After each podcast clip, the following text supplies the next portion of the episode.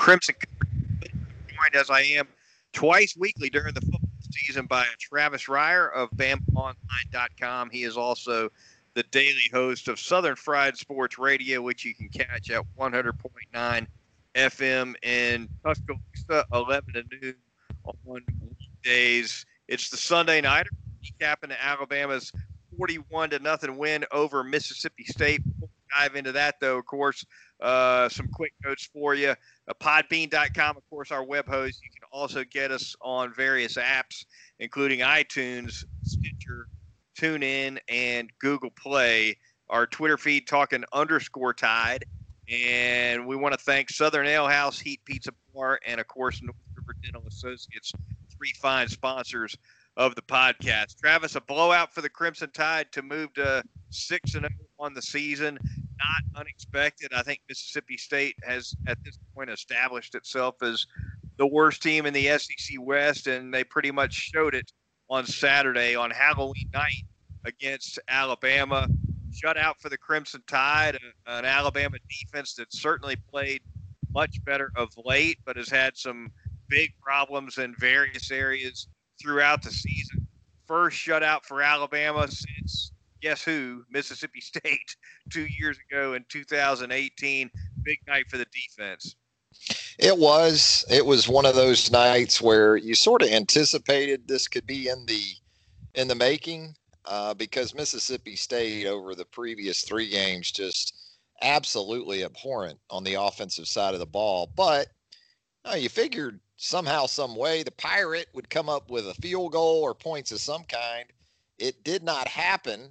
Uh, had a had a pass there in the second half, right down to inside the five that looked like a catch for Malik Heath that was uh, ruled incomplete and upheld by replay, and that was kind of the the extent of the threats for Mississippi State's offense in the game. But solid performance. I thought the dime package, we talked about it last week, how this would be a, a night, a game for the dime package with Mississippi State basing out of four wide receivers and saw some really good things from the perimeter of that defense with Malachi Moore at star and the two corners, Patrick Surtain and Josh Jobe playing at a high level.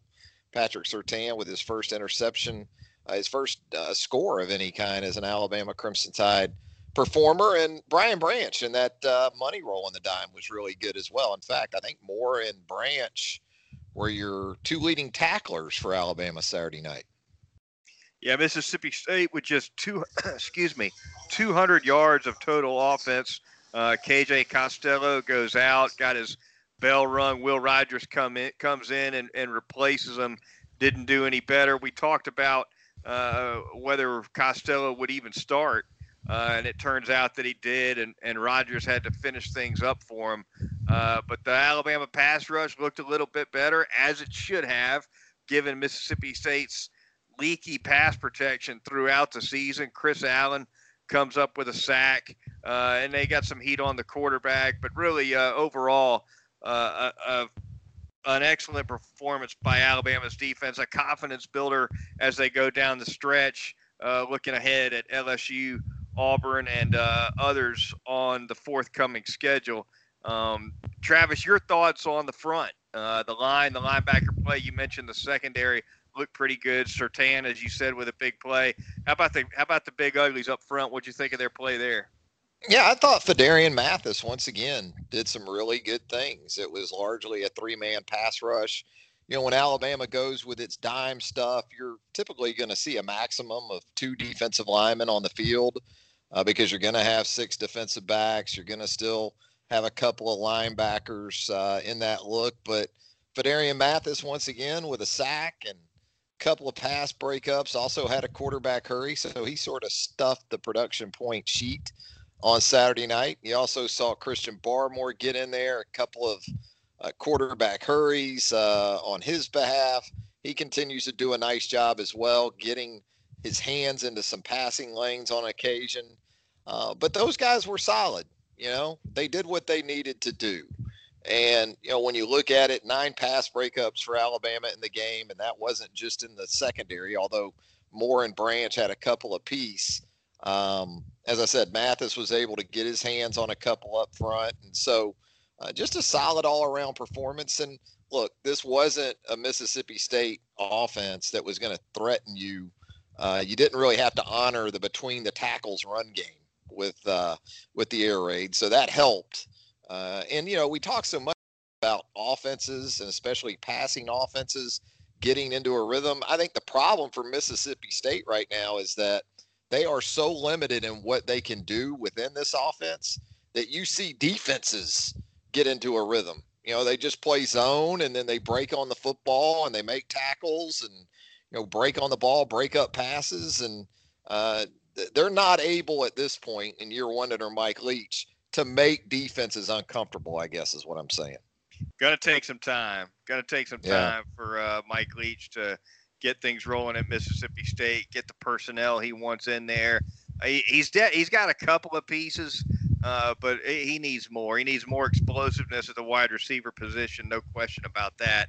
Uh, year one, you're not going to have that from a program that rarely has it to begin with, but uh, a couple years, uh, we'll see what happens.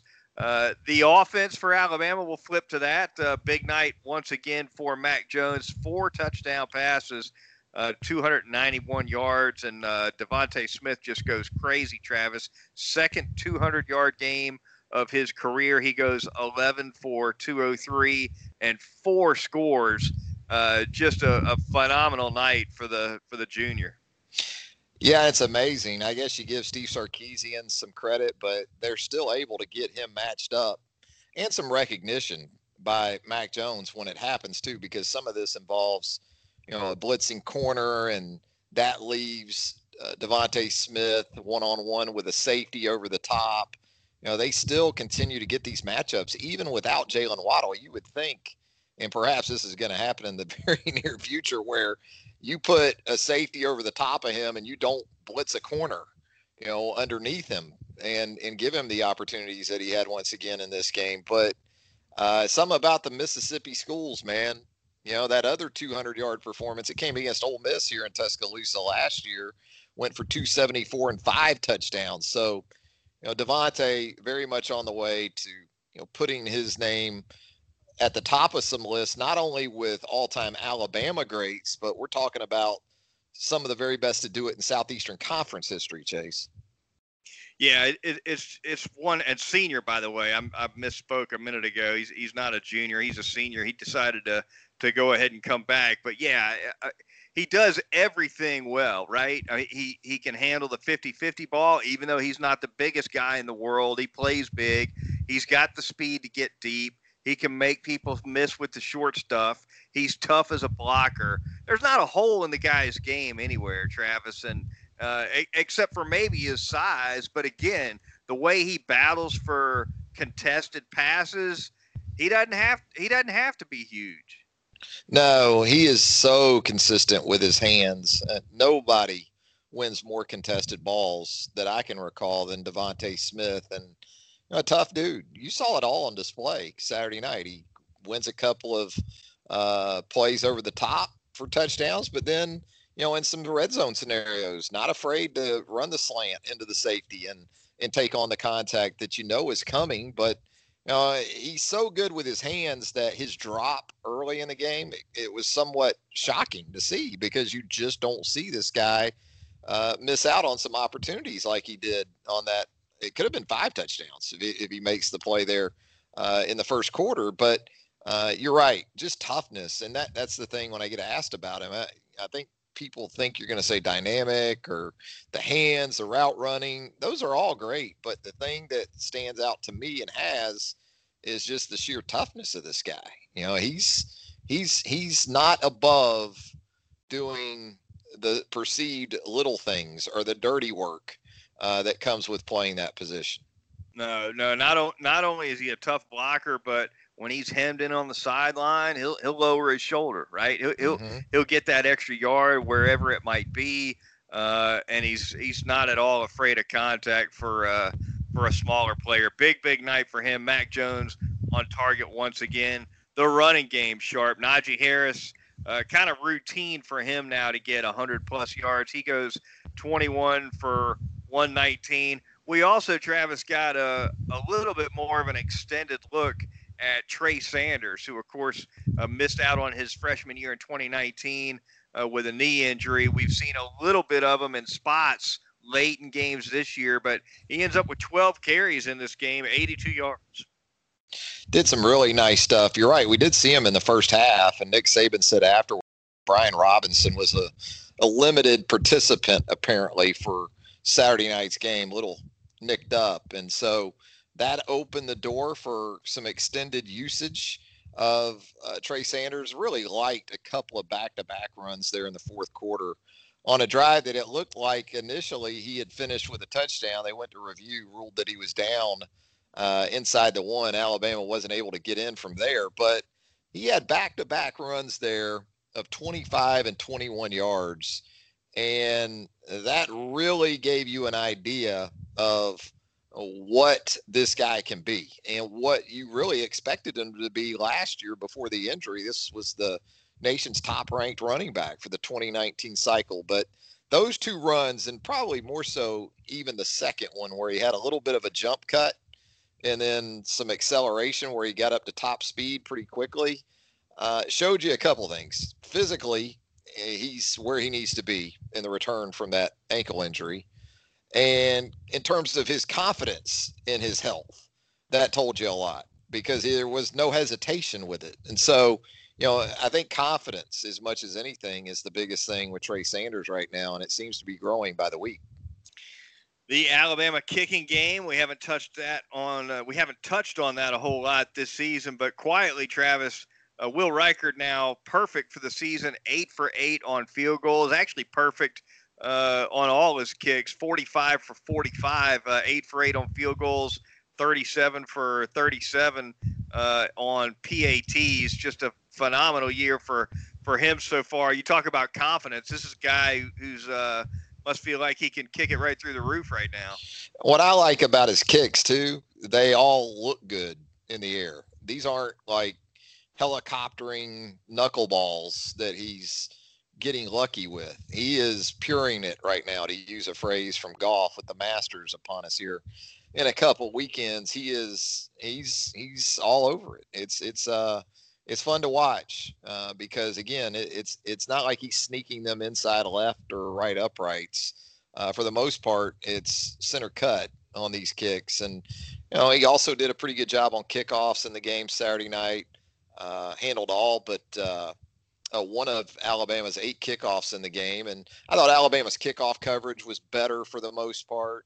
Um, you know, the punting game is still evolving, I guess you could say. Charlie Scott got the the nod for the second straight week there in the punting game. Had a nice first punt, 46 yarder to get things going. That was his best effort uh, of the night, and it was interesting too, Chase, to see. You know, this is going to be a, a big difference post Waddle and that's opposing punt teams kicking the ball to Slade Bolden. You notice there wasn't a lot of fear from uh, Mississippi State in terms of kicking the football to Slade Bolden. So he got some opportunities. Uh, I think he averaged like seven yards a return on four runbacks on punts, but you know he also had a 30 yarder there that he lost to a, a holding penalty that was actually a pretty nice return. So yeah, in terms of the kicking game, I thought it was uh, it was very solid. Absolutely. The Idle Week coming up, of course, two weeks ahead. Alabama looking at a trip to Baton Rouge. They'll be heavily favored there. Probably to be the first time in a long time that they've been heavily favored going to Baton Rouge, but that will be the case. Idle Week coming up, though, first, Travis. Uh, your thoughts on uh, what Alabama kind of needs to accomplish uh, in this um, in this idle week. Brian Ray getting healed up. Obviously, that'll mm-hmm. be a mm-hmm. priority for the training staff. Uh, and I'm sure there'll be an emphasis on the defense uh, in this initial practice week. Yeah, you would Continue. think health. It, yeah, it's always about health. And, you know, a bye week is uh, uh, of considerable value to your younger players when you consider the the off season that you're coming off of. I mean, you're still trying to uh, you know, get some teaching done and some, uh, you know, some work done with some younger guys that we haven't seen. Now we saw, I believe it was 14 or 15 true freshmen on the field for Alabama in the game Saturday night. So a lot of these guys have already played, but you know, there's definitely some some value from a player development perspective, especially in this year. Uh, from a health perspective, that goes without saying. You're right. LaBryan Ray will be an interesting guy to track, seeing as how he's missed a couple of games now. Um, and just getting this team ready for the the stretch run because uh, you go to LSU, you you look at Kentucky struggling on offense. Auburn, who knows? Maybe Auburn found something. We'll talk about that, I'm sure, in the next segment. And you know, an Arkansas trip in early December that that might be tougher than we imagined uh, uh, originally. Yeah, I get further and further away from my days as a UA beat writer. It's been seven years now uh, since I covered the team. But, but way back when, Travis, I, I do remember Nick Saban used to favor kind of using the idle week as a almost like a fall camp style week of practice where the emphasis is very much on fundamentals and maybe on friday you start to see some scout team jerseys that give you an indication that that they're starting to game plan a little bit and look ahead but for the most part uh, whatever practice they do in that first week is uh, kind of a back to fundamentals week. Is it still that way? Yeah, I think that's like we talked about. I think it's it's probably even more the case this year um, uh, because a couple things. You're you're coming off that six week straight grind of SEC play. You know, um, you know it's not unusual to to have a pretty long stretch. And you remember, I, I believe what we had two bye weeks last year, right? So it was a leap year, something like that. The schedule set up funky. Um, so it, conference only play. Uh, your veterans, this is a time to get them recharged and, and ready for that finishing kick uh, that is likely to take you right on through the SEC championship game. Um, so you're you're literally halfway home, and absolutely the opportunity to to continue to work fundamentals because whereas some things have have improved, I think I thought tackling was better in the game Saturday night. The, the, there's still work that can be done in that regard as you you look to uh, uh, put in the finishing kick here.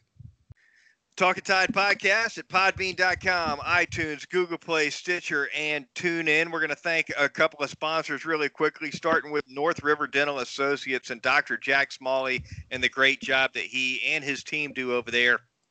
Easy to find.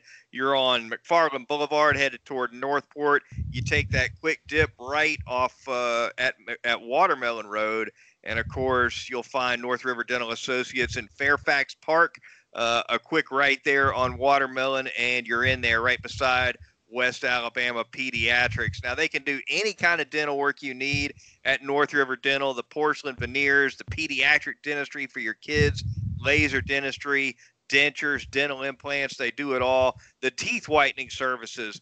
Also, something super popular. Uh, if you got a, a wedding coming up, a big event or something, you're trying to get uh, those pearlies to shine a little brighter teeth whitening services over at North River, River Dental Associates will get you taken care of. And on a routine cleaning, you are going to be in and out of there typically in under an hour. Your appointment's easily made. You can call 752 3506 or make an appointment online at northriverdentist.com. It's North River Dental Associates.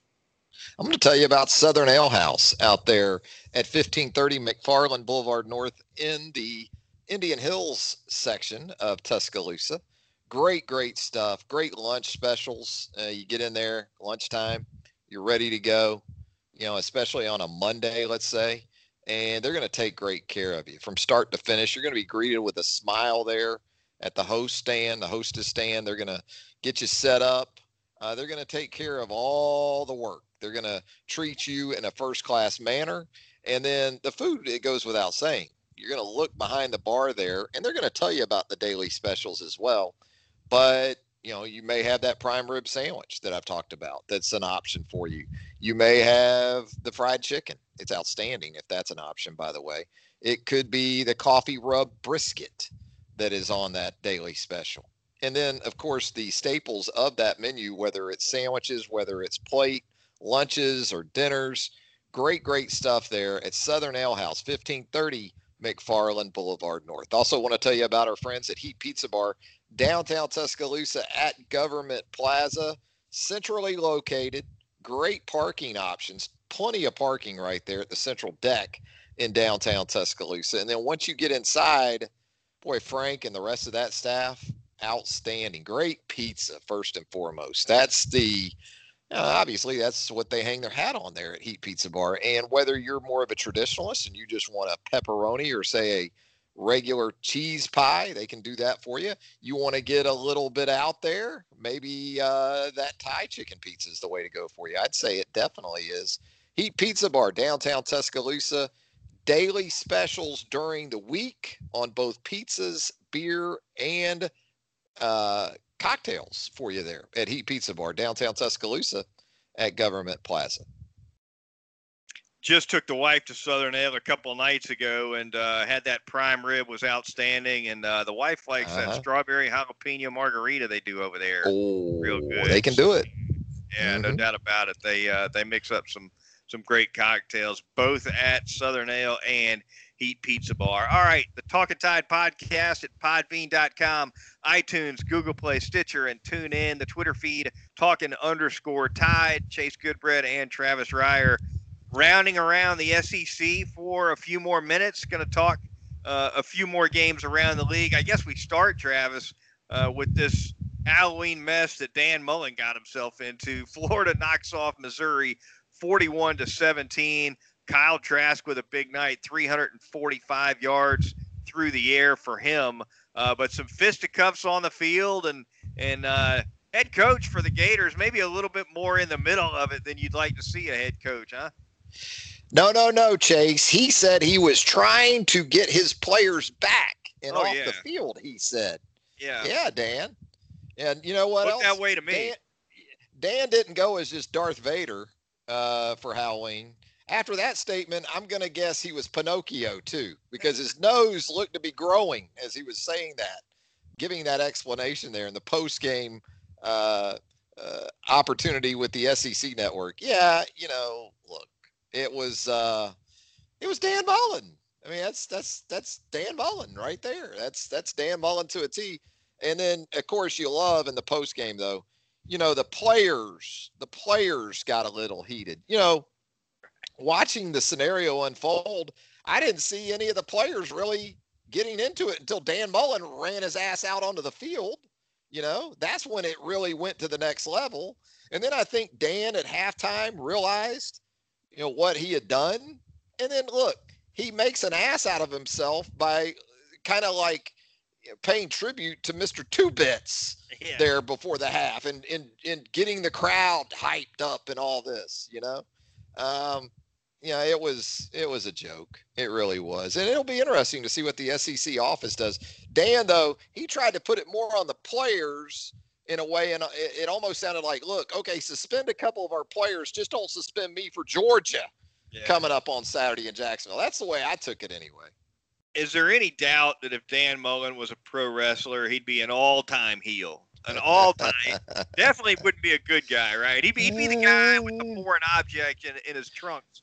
Uh, yeah, uh, looking at Dan, I I think he'd be more like Andy Kaufman back in Andy's wrestling days uh, than somebody like Sergeant Slaughter or something. Okay, uh, I, I, don't. Dan doesn't reek of physical uh, formidability. I guess is what I'm saying. But um, no, I mean, look, it was it was a mess. Uh, to use a, a phrase from a, a, an election year movie in the past, but uh, again, it, will be interesting to see what Birmingham does with this because um, there, there's no denying that Dan Mullen was much more of a, a his his place in it was more of an accelerant right. than a diffuser. Okay, it, he next leveled it with his his actions on Saturday night in Gainesville. 48-11 final score Auburn over LSU. I picked that one wrong. I thought LSU was going to uh, get it done against the Tigers. Did not happen uh, really wheels coming off for uh, Ed Orgeron now, two and three on the season, are the Tigers, and really offensively, uh, it, I, I don't think I can ever remember one college football team going from so good to so bad offensively from one year to the next is what we've seen from LSU. and just one week to the next. I mean, this was an LSU offense against South Carolina. The previous week looked like, hey, maybe we've really found something in TJ Finley. Um, maybe this is the guy. Maybe Myles Brennan can just pretty much shut it down. Maybe Myles Brennan needs to look for another place. Well, you know, we found out that wasn't the case. And and and I liked Auburn in the game. I didn't like Auburn by 37 points, obviously, but I did like the fact or what I thought to be the real possibility of Auburn, at least from a run game perspective, being able to produce more than I expected from LSU. And so uh, turnovers obviously were huge, and the L- and the Auburn defense deserves a lot of credit. I mean, that was an LSU offense again that looked really good against South Carolina, but that probably now was mere fool's gold, or just the fact that LSU at home is an entirely different team than it is on the road. So, yeah, we've got something to follow with LSU coming up here in the next couple of days in terms of that quarterback situation. Can Myles Brennan get back? But man, if they don't get some things right on defense, um, you know, Bo Nix with a nice game, don't get me wrong, but when Bo Nix averages 12 and a half yards per attempt, not per completion, Goodbread, per attempt, yeah. he averaged 12 and a half with three TDs and no interceptions. Uh, you got some real problems with that Bo Pelini defense. Yeah, Auburn rushing attack, as you said, got a lot more done than LSU's. But Nix himself ran for uh, 80 yards yeah. and a touchdown. Tank Bigsby 71 yards, a couple of touchdowns for him. Auburn finished the game 200 plus yards on the ground. LSU finishes with only 32 yards on the ground. So definitely a whole lot more balance on the Auburn side of the ledger, and uh, uh, things continue to kind of fall apart for LSU. Auburn uh, moves to four and two on the season. So there you have that. Georgia kind of nips past Kentucky. Travis fourteen to three. Not a lot of scoring in that one. Uh, not a lot of close games around the league at all during uh, this week. You know, Ole Miss won pretty handily over Vanderbilt, but uh, uh, Georgia was in tight with Kentucky at least for uh, for most of that game. Yeah, that was a game that it looked like for a while there they might get it wrapped up in two hours. It was like a Greg Maddux start, you know, back in the day when he was with the Braves. You know, you could kind of set your watch on it, but both teams pretty much you could say committed to the run game. I don't think there was any doubt about that. Um, and I really like Christian Rodriguez, the running back for Kentucky. He runs hard. I mean, he had 108 yards on the ground against this Georgia defense, but you know, Zamir White answers with 136. Uh, Stetson Bennett, couple interceptions. I think one of those was a tip ball once again from the 5'11 quarterback. Another one, it looked like a receiver quit running, but he also missed a wide open check down on that play. He does not like to go to his check down at all. And, you know, James Cook, just like he did against Alabama, comes up big with an explosive play uh, in the passing game. But no George Pickens at wide receiver for Georgia on Saturday. So uh, the the dogs attempted just 13 passes in the game against Kentucky.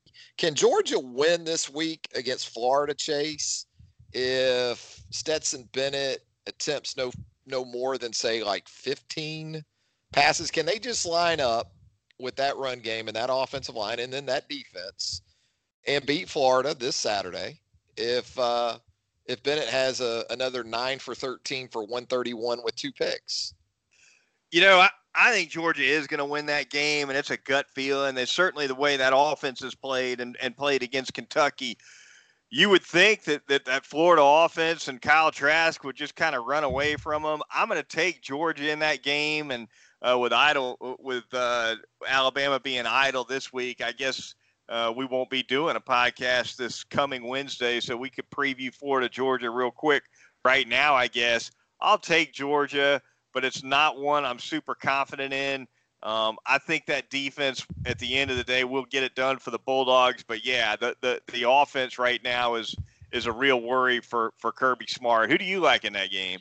You know, I, before Mullen's stunt on Saturday night, I might have picked Florida, but the jackass factor with Mullen is so high. You know, anytime he pulls some uh, shenanigans like this. Just like you know when at, at A&M in the post game when he said, "Oh, I want ninety thousand in the swamp next week Yeah. for LSU." Well, what happens like three days later? He gets COVID. You know, whenever he does something like this, it seems to bite him squarely in the arse, and it doesn't typically take long in coming back around. No. And so I'm going to go with Georgia just for that factor. And I and I and I think Florida's offense is is obviously more diverse.